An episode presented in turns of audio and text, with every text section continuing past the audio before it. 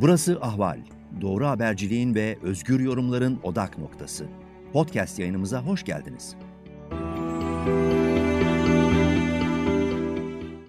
İyi günler sevgili izleyiciler ve dinleyiciler. Ali Abadayla gündem size hoş geldiniz. Bu bölümde konuğum Soner Koç. Kendisi eski bir polis, şu an e, güvenlik uzmanı. Soner Bey yayınımıza katıldığınız için çok teşekkür ederim öncelikle. Ben teşekkür ederim Ali Bey. Merhabalar. Merhaba. Ee, sizin emniyetteki göreviniz neydi? Öncelikle onu öğrenebilir miyim? Ben akademiden mezun olduktan sonra işte İstanbul'da göreve başladım. Ee, daha sonra organize şubede görevlendirildim. Organize şubede e, soruşturma amiri olarak e, görev yapıyordum. Yani organize şubede soruşturma geldiği zaman o bir e, rütbeli bir personelle bir soruşturma amirine teslim edilir. Artık o dosyanın her şeyinden o kişi sorumludur. Ben de bu şekilde görev yapıyordum organize şubede. Kamuoyunda esas sizi bil, e, bilinmenizi sağlayan dava şike davası. Evet, e, yani şike soruşturmasının ben e, soruşturma amirliğini yapmıştım. E, e, daha sonra tabii o dosya nedeniyle işte e, kumpas iddiasıyla ben tutuklandım. E, 15 Temmuz öncesinde. 3 e, yıl e, tutuklu kaldım. E, daha sonra tahliye oldum. E, o konuyla ilgili işte böyle basında e, röportajlar falan yapınca biraz onunla ilgili daha çok ön plana çıktık. Peki ama siz e, Ali Babacan'ın açıklamalarıyla ilgili olarak e, bir yazı kalemi aldınız. Bu yayında öncelikle onunla ilgili sorularım olacak. 17-25 Aralık e, dosyasıyla alakalı. E, siz e, Ali Babacan'ın bu bir darbe teşebbüsüydü benzetmesine karşı çıkıyorsunuz. Ve diyorsunuz evet. ki esasında İstanbul'da e, organize şube müdürü Nazmi Ardıç'la Mali Şube Müdürü Yakup Saygılı'nın görevden alınması hatta işte istihbarat terör şubelerine de yine belli bir isimlerin atanması için Hüseyin Çapkın'a baskı yapılıyordu. Çünkü Niş İstanbul'da bir grup polis ve eski istihbaratçı bir araya gelip belli listeler hazırlıyorlardı diye bir iddianız var. Öncelikle evet. bu Niş İstanbul'da rezidansta buluşulan, buluşulanlar kimlerdir? Yani bunlar Pelikan grubu mu, Ergenekon grubu mu, kime nasıl bir grup bu buluşan ve Hüseyin Çapkın'dan emniyet müdürlerinin yerini değiştirmesini isteyen kişiler? Ya şimdi bu e, soruşturmalar devam ederken işte bu 17-25 soruşturmalar tabii organize şube sadece bir tane soruşturma yapmıyor. E, yani organize şubede aynı anda devam eden belki 30'a yakın e, e, geniş çap yani örgüt soruşturması olarak devam eden soruşturma oluyor. E, bu soruşturmalardan birisinde bu husus tespit ediliyor. E, daha çok e, emniyette e, istihbarat birimlerinde çalışmış. Yani önceden istihbarat biriminde çalışmış bazı personeller e, işte İstanbul'da bu Niş İstanbul rezidanslarında bir daire kiralıyorlar. Bunlar tamamı emniyet çalışanları. Yani o da bazıları emekli, bazıları da hala çalışanlar. Peki şu an bir grup, bunlar bir gruba mı ait yoksa yani bilinen artık kamuoyunda bilinen Pelikan denilen gibi bir yapıya ya da Ergenekon denilen bir yapıya mı yakın yoksa bunlar bağımsız bir grup mu? Ya bunlar e, bağımsız bir grup e, ancak e, o dönemde e, yani kendi istedikleri kişileri bir yerlere getirmeye çalışıyorlar. Bir atama e, yaptırmaya çalışıyorlar. Fakat bildiğiniz manada bu pelikancı, ergenekoncu e, falan gibi bir şeyden ziyade e, maddi menfaat temelinde e, bir araya gelmişler. E, bugün Ergenekon isterse ona hizmet ederler. E, yarın AKP isterse ona hizmet eder. Bu mantalitede insanlar yani. Ee, ve bu kişilerle birlikte diyorsunuz ki istihbarattan sorumlu İl Emniyet Müdür Yardımcısı Ahmet Metin Turanlı ve istihbarat şube müdürü Ahmet Arıbaş işte evet. Hüseyin Çapkın'a e, baskı yapıyorlardı. Ayrıca Ankara'da kaçakçılık ve organize şube müdürü Mehmet Yeşilkaya Hüseyin hı. Çapkın'a o da e, özellikle Nazmi Ardıç ve Yakup Saygılı'nın görevden alınması için baskıda bulunuyordu. Evet. Ya bunlar şimdi Niş İstanbul evlerinde böyle toplantılar yapıyorlar. Bir oraya geliyorlar. Orayı bir ofis olarak kullanıyorlar. Ve o dönemde e, işte e, istihbarat şube müdürü de e, bu kişilere e, bu kişilerle birlikte hareket ediyor. Ve istihbarattan sorumlu emniyet müdür yardımcısı. E, ve İstanbul'daki e, kritik birimlerin yani işte mali şube, organize şube, terör şube birimlerinin müdürlerini e, kendilerine yakın, e, kendileriyle iyi geçinebilecek kişileri getirtmeye çalışıyorlar ve bir liste hazırlıyorlar. Bu listeyi de e, Hüseyin Çapkın'a e, AKP teşkilatlarının isteği bu isimler diye sunuyorlar. Yani hükümetin isteği bu isimler şeklinde sunuyorlar Hüseyin Çapkın'a da. Ve bu atamayı gerçekleştirmeye çalışıyorlar. Yani diğerlerini görevden aldıracaklar. Kendi istedikleri kişileri atatacaklar. Tabii listenin büyük çoğunluğu da AKP il ve ilçe teşkilatlarına da yakın isimler, yakın emniyet müdürleri. Yani onlarla birebir ilişki içerisinde olan isimler. Ee, onların atanması için e, uğraşıyorlar. Şimdi e, mesela e, hani ne mantalitede olduklarını söylemek için sadece bir örnek vereyim. E, şimdi o dönem e, tabii istihbarat şube müdürü işte değişiyor. Ee, o zaman işte Ahmet Metin Turanlı falan onlar e, istihbarat şubeye geldikten sonra e, şube müdürü, istihbarat şube müdürü e, dinlemelerin yapıldığı e, kısma geliyor ve oradaki personele şunu söylüyor. Diyor ki hani nasıl ki Excel tablosuna bir kelime gel- aratırsınız. Dinleme sisteminde de öyle bir sorgulama yeri var. Buraya diyor AK Parti, işte AKP, neyse işte Adalet Kalkınma bu, bunları yaz, sorgulat ve bu şekilde çıkan yani mesela telefon numarasının işte kaydı atıyorum AKP mesela bir kişi AKP il teşkilatının işte adresini vermiştir. Veya işte AKP il teşkilatı ilişkili birisidir. Kişi mesela AKP üyesidir. Bu dinlemelerin tamamını sonlandır diyor. Yani ve oradaki görevli oraya AKP yazıyor sorgulatıyor. Karşısına bir liste çıkıyor tabii. Diyor ki bu dinlemeler diyor sonlanacak. Yapılan dinlemeler de IŞİD'le ilgili dinlemeler. O dönemde IŞİD'in İstanbul'da aktif olan elemanlarıyla ilgili dinlemeler. Ee, ondan sonra oradaki görevli diyor ki ya e, müdürüm diyor e, bu dinlediğimiz kişinin AKP ile falan bir alakası yok. Bu kişi IŞİD'ci. Sadece diyor telefonuna AKP il teşkilatından bayram mesajı gelmiş. Yani nasıl ki yani bu siyasi partiler işte e, şeylerle anlaşıyorlar e, GSM şirketleriyle işte bu bölgedeki atıyorum işte Bağcılar bölgesindeki tüm hani e, şeylere telefon numaralarına işte e, Kurban Bayramımız tebrik ederiz. İşte AKP ilçe teşkilatı mesela hani mesaj gönderiliyor ya. Böyle bir mesaj gelmiş sadece diyor. Yani bu kişinin AK Parti ile falan bir alakası yok yani. Olsun diyor kesinlikle diyor bunları da dinlemeyeceksiniz, bunları da çıkacaksınız falan. Ve bu telefon dinlemelerini sonlandırıyor. Pardon bu Daha çok sonra- önemli bir iddia çünkü Tabii. IŞİD'in yaptığı çoğu bombalamanın benzer bir şekilde o zaman istihbarat açığı bu denebilir yani Ankara gaz gidiyorum. saldırısı ve İstanbul'daki O dönemde zaten tam bu olayların yaşandığı dönemde işte bunları anlattığım bu olayların yaşandığı dönemde İstanbul Sultanahmet'te IŞİD saldırısı oldu.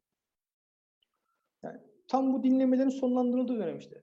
Yani o dönem e, işte kritik birimlerin başındaki müdürlerin alınıp yerlerine getirilmesi, getirilmeye çalışılan emniyet müdürleri yani AKP'li birisi dinlenmesin de veya bunlar soruşturmaya dahil edilmesin de gerekirse IŞİD bombalı saldırı yapsın mantalitesinde insanlar. Yani bu kişiler gelecek e, e, şimdi şube müdürü olarak.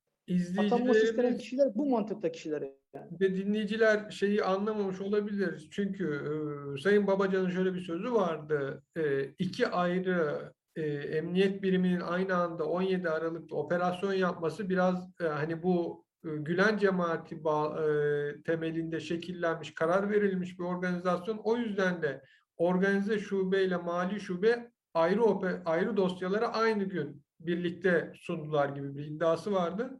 Siz de buna karşılık diyorsunuz ki İstanbul'da bir grup e, eski ve hala görevdeki emniyetçi o tarihte 2013'te belli emniyet müdürlerini değiştirmek istiyorlardı ve bunların da Evet. haberi Nazmi Ardış'ta Yakup Saygılı'ya ulaştı ve ondan Evet. sonra bu operasyon gerçekleştirdi. Bir de ilginç bir durum var. Şimdi diyorsunuz ki Ahmet Arıbaş istihbarattan istihbarat şube müdürü. İstihbarat müdürü o dönem evet. Evet, eee, AKP ile ilgili kayıtların yani bütün dinlenmelerin son, sonlandırılmasını istiyor. Yanlış anlamadıysam. A- adı, içinde AKP geçen.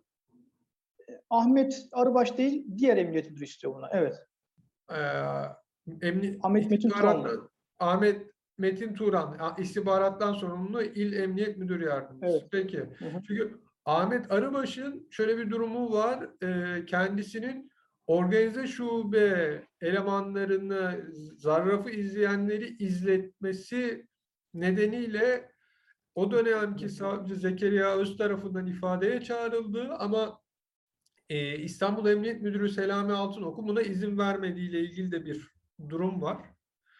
Fakat sonra diyorsunuz ki Nazmi Ardıç ve Yakup Saygılı bu o, sızdırma işini hani bu dosyanın sızdırıldığını öğrenince operasyonu erkene çekiyorlar ve birlikte bir hareket ediliyor 17 Aralık'ta ilk etapta. Evet ya şimdi bu 17 Aralık operasyonunda hani en çok eleştirilen hatta işte e, bunun bir kumpas olduğuna yönelik propagandanın temelinde iki husus var ki Ali Babacan da onu kullanıyor eleştirirken. Bunun bir darbe girişimi olduğunu iddia ederken. E, diyor ki işte ya bunlar bir işte bir yapının üyesi hepsi. Eğer böyle olmasaydı diyor yani e, organize şubede bir soruşturma var. İşte mali şubede ayrı bir soruşturma var. Bunlar diyor bu soruşturmaları birleştirmişler. 17 Aralık günü diyor yolsuzluk soruşturmasını hepsini beraber diyor bir soruşturma bir operasyonda diyor yapmışlar diyor aynı gün diyor. Eğer diyor bunlar diyor aynı merkezden talimat almamış olsalar hani bunlar cemaat üyesi olmasalar cemaatten talimat almamış olsalar niye beraber yapsınlar? Hani e, beraber yapmalarının sebebini anlatma adına bunu söylüyorum. E, o dönemde işte bu kişiler e, bir atama listesi hazırlıyorlar emniyetin dışında ve Yakup Saygılı Mali Şube Müdürü ve Nazım Ardıç Organize Şube Müdürü görevden alınacak. Görevden alındıktan sonra peki yerine gelecek isimler kim? İşte bunlar. Ki zaten 17 Aralık operasyonundan sonra bu atama listesi yani o zaman organize şubenin tespit etmiş olduğu hazırlanmış yani emniyetin dışında hazırlanmış atama listesi zaten 17 Aralık'tan sonra da gerçekleştiriliyor. O atama listesi bahsettiğim atama listesi işte. Yani 17 Aralık'tan sonra yapılan atamalar o listeye göre yapılıyor. Ve o polislerin birçoğu da e, işte hala görevdeler. O zaman da görevdelerdi. E, 2013 17 Aralık operasyonu üzerinden 8 sene geçmiş. E, yani bu polisler madem yolsuzluk operasyonunu yapacaklardı hani 17 Aralık operasyonu yapılmadı diyelim. Yeni gelen müdürler yapacaktı. Ya 8 senedir bir tane yolsuzluk operasyonu mu yapmışlar? O gelen müdürler şu an hala görev yapan kişiler. Yapmadılar. Çünkü yapacak mantıkta da değiller zaten. Nasıl mantıklı olduklarını yani IŞİD'in bomba patlatmasına bile göz yumacak derecede e, kafayı e, bozmuş insanlar yani. Düşün ki AKP kelimesi geçen, AKP'den bayram mesajı almış bir tane telefona sahip kişiyi bile diyor dinleme. Ama IŞİD ne yaparsa yapsın. Yani bu Peki. mantıkla çalışan insanlar. Ee, şöyle bir şey var. İlginç bir anekdot. Yalnız siz diyorsunuz ki bu eski KOM e, şube müdürü Mehmet Yeşilkaya daha önce de e, Türkiye Büyük Millet. Meclisi Koruma Daire Başkanı e, Evet. Hüseyin Çapkın'la konuşuyor ve diyor e, Nazmi Ardış da Yakup Saygılı'nın görevden alınması için baskı yapıyor diyorsunuz. Ya normalde bakın KOM daire başkanı e, kalkıp İstanbul'a e, il emniyet ziyarete çok fazla gelmez. E, yani çünkü birbirinden bağımsız durumlardır yani bunlar. Hani İstanbul Em- Emniyet Müdürü ile KOM daire başkanı çalışma sistemi açısından söylüyorum. Ama Mehmet Yeşilkaya ki kendisi e, KOM daire başkanı olmadan önce e, TBMM koruma daire başkanı ve e, AK Parti milletvekillerine, bakanlara yakın bir isim. E, Fakat o dönem KOM daire başkanı oluyor. E, sonradan cemaat Evet. üyeliğinden hapse giriyor. Hüseyin Çapkın da diyor ki Mehmet Yeşilkaya ile Nazmi Ardıç yani görevden alınmasını istediği organize şube müdürü bana kumpas kurdu. İkisi benim hakkımda ifade veriyor. Evet. Ya e, şimdi cemaat davaları artık öyle bir noktaya geldi ki e, yani hani e, kimin eli kimin cebinde e, hani kim cemaatçi kim değil e, bunu tespit etmek mümkün değil. Ben olan olayı anlatıyorum. Mehmet Yeşilkaya cemaatçi midir değil midir başka bir şey midir onu bilemem. Ama ben şunu biliyorum ki o dönemde Mehmet Yeşilkaya Ankara'dan kalkıyor geliyor e, ve Hüseyin Çapkın'a Nazmi Ardıç ve Yakup Saygılı'nın görevden alınmasını istediğini söylüyor. Ee, ve Hüseyin Çapkın tamam diyor işte geçiştiriyor falan gönderiyor. Ee, bu bilgiyi de e, Nazmi Ardıç işte ve Yakup Saygılı bir şekilde öğreniyorlar. Böyle e, şey yaptığını, bunun talep için geldiğini. Çünkü dediğim gibi Kom Daire Başkanı'nın yani İstanbul'a gelip e, hani böyle ansızın gelip e, böyle bir şeyde ziyarette bulunması pek olağan bir durum değildir yani İstanbul Emniyeti içerisinde. Ve bunu da öğreniyorlar. Tabii hem bu durum hem hazırlanan atama listesi dediğim gibi organize şubenin takip etmiş olduğu diğer soruşturmada tespit etmiş olduğu o Niş İstanbul grubunun hazırlamış olduğu liste olunca e, bu soruşturma savcısına da anlatılıyor. En sonunda tabii e, soruşturma savcısı da e, duruma bakıyor. Çünkü e, atama olursa e, yerine gelecek isimlerle soruşturmanın deşifre olma ihtimali var. Belki operasyonun yapılamama e, durumu var. E, onun için bu soruşturmaların aynı anda yapılması e, kararlaştırılıyor ve operasyon o şekilde yapılıyor. Yani Peki. aynı anda yapılmasının şeyi bu yani. Ki, Tamam. ki zaten aynı anda yapılmamış olsa e, işte bir tanesi görevden alınacak, yapılmayacak falan yani. Hani, bilmiyorum mantığı anlatabildim mi?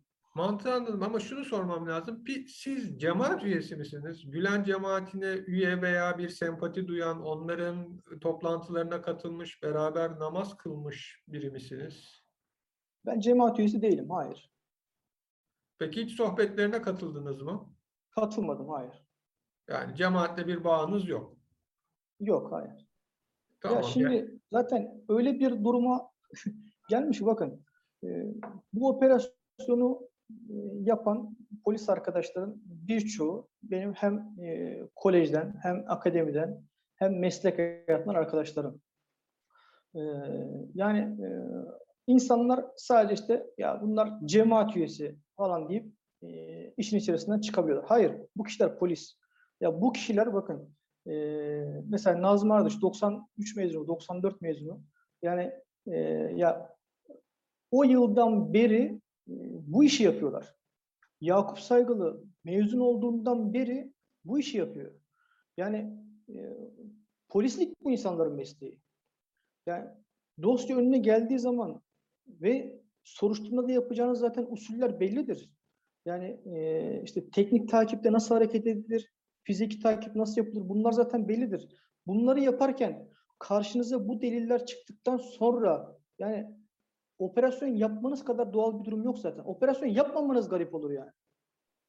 Peki şöyle bir şey var, siz buna da karşı çıkıyorsunuz. Babacan diyor ki işte biri rüşvet aldığında hani bu 17 kere mi beklersin? Hani üçüncüde, dördüncüde operasyon yap. Niye bu kadar beklenildi? Hı hı. Ee, siz de buna diyorsunuz ki polisin prosedürü böyledir. Yani bu bir memur rüşvet aldığında hemen memuru ve rüşvet vereni tutuklamazsınız. Çünkü belki amiri esas parayı alıyordur veya rüşvet veren başka birinin kuryesidir. Bunu anlamak için polis uzun bekler ve bütün hani resmi gördükten sonra operasyon yapar. Evet. Yani Şöyle ki ya bakın özellikle ben organize şube ve mali şubenin çalışma mantığı anlatıyorum. Ya şimdi bir memurun rüşvet aldığı ile ilgili bir ihbar geldiğini düşünün. Dediler ki işte nüfus memuru Ahmet şu gün şu saatte işte Mehmet'ten rüşvet alacak falan. Ben de gittim polis olarak bekledim. Cidden Mehmet geldi. Tam Ahmet'e de para verirken ben bunu yakaladım aldım. Ahmet'i aldık, Mehmet'i aldık. ifadelerini aldılar. Aldık. Evet rüşvet falan. Tamam buyurun. İşlem yapıldı. Ya e, iyi de bu rüşvet alan Ahmet acaba rüşveti başkalarıyla paylaşıyor mu? Yani o kurumda çalışan amiriyle, müdürüyle paylaşıyor mu? Veya rüşveti getirip veren kişi kendi adına mı verdi? Yani sadece bir aracı mı? Bunu bilmiyorsunuz. Bu hususları test etmek için yani e, resmin genelini görebilmeniz için bir uzun soluklu çalışma yapmanız gerekir. Organize şube bu ihbarın üzerine gidip direkt e, gözaltı işte işlemi yapmayı yani suçüstü işlemi yapmayı değil uzun soluklu bir soruşturma yapmayı e, tercih eder. Çünkü diğer türlüsü zaten organize şubenin görevi değildir. Diğer türlüsü nedir? Asayiş şube gaz masası vardır. Asayiş şube gaz masası münferit rüşvet olaylarında dediğiniz şekilde ilk şekilde hareket eder. Ama e, olaya siz baktığınız zaman yani bu olayın bir arka planı da olabilir diyeceğiniz olaylar vardır hani. E, yani bir polis mantığıyla, e, suç mantığıyla baktığınız zaman. E, işte bunlarda bir uzun soluklu soruşturma yapılması gerekir. Ve yaptığınız zaman şu ortaya çıkabilir yani. Ya e, getiren, rüşveti getiren kişi aslında e, işte X bir şahıs adına rüşveti getirmiştir. Hatta parayı aldığı, parayı gönderen X bir şahıs belki başka birisi adına rüşveti göndermiştir. Parayı alan kişi mesela şu kurumlarda bu yaşanırdı yani biz böyle dosyalar gördük. Mesela işte nüfus memur tapu müdürlüğünde sallıyorum. İşte bir tane memur rüşvet alıyor. Öyle bir sistem kurmuşlar ki tapu müdürlüğündeki 3-4 tane memur rüşveti alıyorlar. Her ay ortak havuz oluşturmuşlar, topluyorlar. Bu ortak havuzdan ayrık olarak amirlerine bir pay gönderiyorlar. İşte kendileri bir kısmını alıyor, amirlerine bir pay veriyorlar. Amirleri o paydan alıyor. İşte her ay düzenli olarak müdüre ödüyor. Mesela ya bu sistemi ortaya çıkartabilmeniz için sizin aylar süren bir takip yapmanız lazım. E bu takip devam ederken başladınız siz ilk kişiyi takip etmeye. Daha sonra diğerlerini tespit ettiniz. Olay genişledi. Yani ilk, ilk takip etmeye başladığınız memur artık soruşturma devam etmiş diyelim bir sene boyunca. Ya bir senede 17 tane rüşvet aldıysa ben o kişinin 17 tane rüşvet almasını beklemedim soruşturma yaparken. Ben şunu bekledim. Diğer rüşvet alanların yani bunların birlikte hareket ettiği grubun tamamını tespit etmeye bek- e, ve deşifre etmeyi bekledim. Anlatabildim mi demek istediğimi? Peki Ee, şöyle ilginç bir şey de var. Po, soruşturma polisleri arasında hükümeti devireceğiz gibi yanılmıyorsam. Hükümeti alacağız, toplayacağız. Öyle bir şey söz geçiyor. evet. Ama bunun esası şi- 17-25'le çok alakalı olmadığı başka bir dosyanın. Ya şimdi bakın o konu işte ya e, öyle bir durum ki olaylara bence biraz aslında hani basit bakmak lazım. E, ya biz organize şubede çalışırken şöyle olurdu. Bir operasyon yapılırdı. İşte ki gayet basit. İşte delil var, sanık belli, delilleri toplamışsınız. Artık örgütün tamamını açığa çıkartmışsınız. Operasyon yapacaksınız ve yapıyorsunuz. Ya ertesi akşam mesela oturup televizyonu açtığımızda bir konuşuluyor ki vay efendim Amerika'dan bilmem ne gelmiş, Rusya'dan o gelmiş, orada bilmem neler olmuş falan. Hani ya senaryolar üzerine senaryolar tamamen operasyonun sonucu üzerinden yapılan tahminler sanki gerçekmiş gibi insanlara anlatılıyor. Şimdi bunda da işte bir tane mali şubede çalışan işte polis demiş ki işte yakında biz hükümeti toplayacağız şeye e, burada e, kabineyi burada toplayacağız demiş falan. Ya bu o dönem mali şubenin yürütmüş olduğu bir tane fuhuş dosyası var. Bir fuhuş grubu var. Yani e, böyle bir fuhuş pazarlaması yapıyorlar. E, burada e, şey yapan kadınlar var. E, akşam belli bir yerde toplanıyorlar bu kadınlar. Ve e, kadınlar hazır olduğunda da eleman diğer örgütteki başka bir elemanı arıyor. Kadınların toplandığını haber vermek için diyor ki kabineyi topladım. Veya işte konuşurken diyor ki kabineyi akşam toplayacağım. Kabineyi şu zaman toplayacağım. Yani bu zaten tapelerde var. O dosyanın, o fuhuş dosyasının tapelerinde var. Ve artık teknikte çalışan memurlar da şimdi bir oda içerisinde çalışıyorsunuz. Ve bunlar da kendi aralarında bunun artık muhabbetini yapmaya başlıyorlar. Yani işte kabineyi topladın mı? Kabineyi toplayacak mısın? Hani bu her meslek grubunda olabilecek espri, espri tarzında şeyler yani. Bu olay düşünün ki bakın bu olay günlerce basında tartışıldı, gazeteler yazdı. Vay efendim kabineyi toplayacağız demişler de olay bir olay bir fuhuş operasyonu yani. Fuhuş operasyonundaki kişilerin kullandığı bir affedersiniz hani kendi aralarında sanki bir hani şey kod Gizli yani bir telefon cümle takibi. ama bunu 17-25'e aklamak için kullan, kullanıldı. Yani bu o böyle Evet. görülüyor. Evet. Yani e, bu şimdi bu dediğim hani uzun soluklu çalışma mantığı e, ya zaten e, eğer e, uzun soluklu bir soruşturma yapmazsanız zaten örgüt soruşturması yapamazsınız. Çünkü örgütün ortada olması için birden fazla bir kere üç kişiden fazlası olacak. Yani üç kişi olacak en azından. Suç için bir araya gelmiş olacaklar ve birden fazla suç işlemiş olacaklar. Ya siz bu kişilerin zaten işlemiş oldukları ilk suçta gözaltına alırsanız siz örgütü zaten deşifre ede- edemezsiniz ki. Yani örgütün hani girdiği ilişkiler ne? Bunu çözemezsiniz. Mesela biraz önce rüşvet örneği verdim. Ya bu kişi geliyor rüşvet veriyor ancak ya bu rüşveti niçin veriyor? İşte 17 Aralık operasyonunda işte görülüyor. Yani Rıza Zarrab'ın işlediği suç rüşvet alıp vermek mi sadece? Rüşvet suçu sadece bir araç olarak kullanılmış. Orada esas suç ne? Altın kaçakçılığı, para ticareti yani daha geniş bir şey var, olay var. Bunu nasıl çözeceksiniz? Yani burada e, hani Babacan'ın açıklaması üzerinden bu konu açıldı. Şimdi Babacan diyorsa ki ya Erdoğan Bayraktar'ın şey demesiyle tekrar açıldı. Yani tapelerdekilerin her şeyi He? doğru dedi. Ki şöyle bir Evet. şey ben bu davayı Reza Zarrab davasını Amerika'da takip ettim. Amerikan e, Adalet Bakanlığı ve FBI'da tapelerin doğruluğunu kanıtladılar. Yani Evet. tapelerin doğru olduğu ortaya çıktı. Ama Bayraktar orada diyor ki hani benim bununla ilgili hiçbir şeyim, suçum yok. Ben rüşvet almadım. Bana yap denileni yaptım. Yani evet, ilk e, tekrardan konuşulmasının sebebi bu. E, Babacan da dedi ki yani bu bir darbe teşebbüsüydü çünkü aynı tarihte iki farklı şube müdürü operasyon yaptı seçime 3 ay kala siz bunu açıkladınız. Sonrasında dedi 17 kere mi beklenir daha önce alsaydın. Sizin bir de şöyle bir e, sorunuz e, ve e, suçlama diyebileceğim yöneltmeniz var. Babacan e, o dönemde yani kendisi başbakan yardımcısı Reza Zarrab'ın hızlı zenginleşmesinden şüpheleniyor ve arkasında başka bakanların olabileceğini düşünüyor ve ayrıca suç işlenen kurumların bağlı olduğu bakan yardımcısı da kendisi. Yani bu suçlardan Evet. esasında haberdar. Ya Ya şimdi bakın- 17-25 öncesi bu yaşananları biliyor gibi bir e, ileri sürünüz iddia Evet. var. bir kamu görevlisi eğer görev esnasında bir suçla karşılaşırsa bunu yetkili makamlara kime? Yani savcılığa bildirmek zorundadır. Bildirmezse suç işlemiş olur. Şimdi Ali Babacan ya o dönem e, işte 17 Aralık dosyasının zaten telefon görüşmelerinde var. Rıza Sarrab'ın görüşmelerinde de var bu.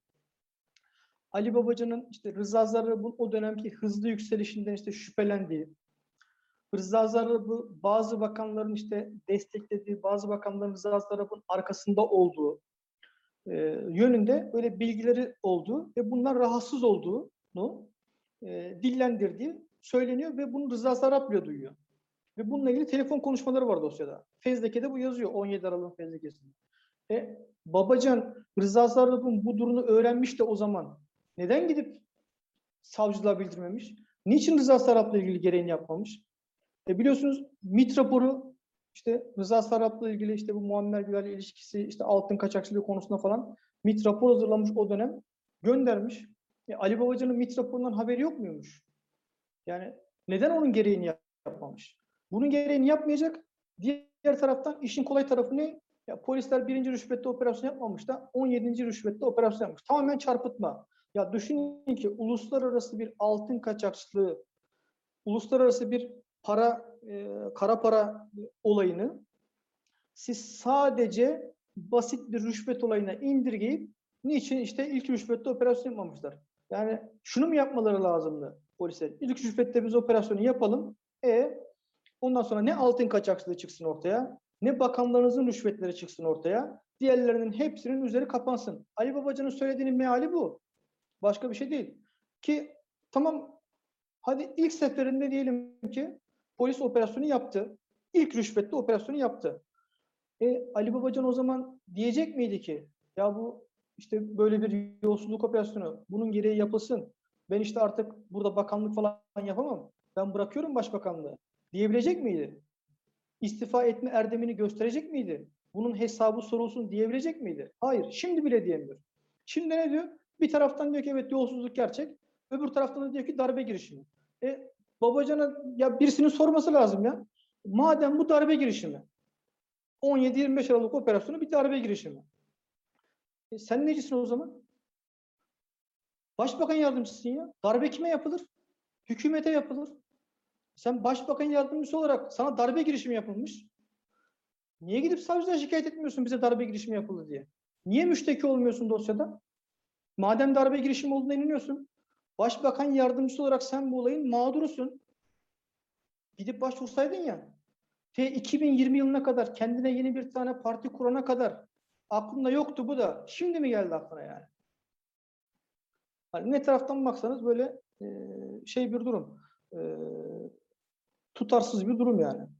Yani bir de şey Bir de diyorsunuz, şimdi- İstanbul'da hani durdurulan içi altın dolu bir uçak var İstanbul Havalimanı'nda ve yaklaşık 18 gün boyunca kimse dokunamıyor. İçinde bir buçuk ton altın olduğu ve bununla ilgili belgeler hani olduğu halde sahte belgelerle uçak başka bir yere gönderiliyor. Ya bu Yani zaten bundan- işte 17 Aralık 17 Aralık operasyonunun başlama şeyi zaten bu işte. Bundan Ali Babacan'ın haberdar olması gerektiğini söylüyorsunuz. Ya e, şunu söylüyorum ben. Ali Babacan'ın söylediğine işte ilk tespit ettiklerinde operasyon yapsalarmış diyor Ali Babacan.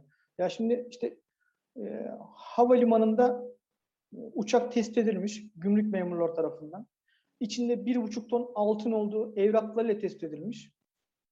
Ama o gümrük muhafaza memurları 18 gün boyunca siyasilerin koruma kalkanı nedeniyle o uçağa müdahale edemiyorlar. 18 gün boyunca.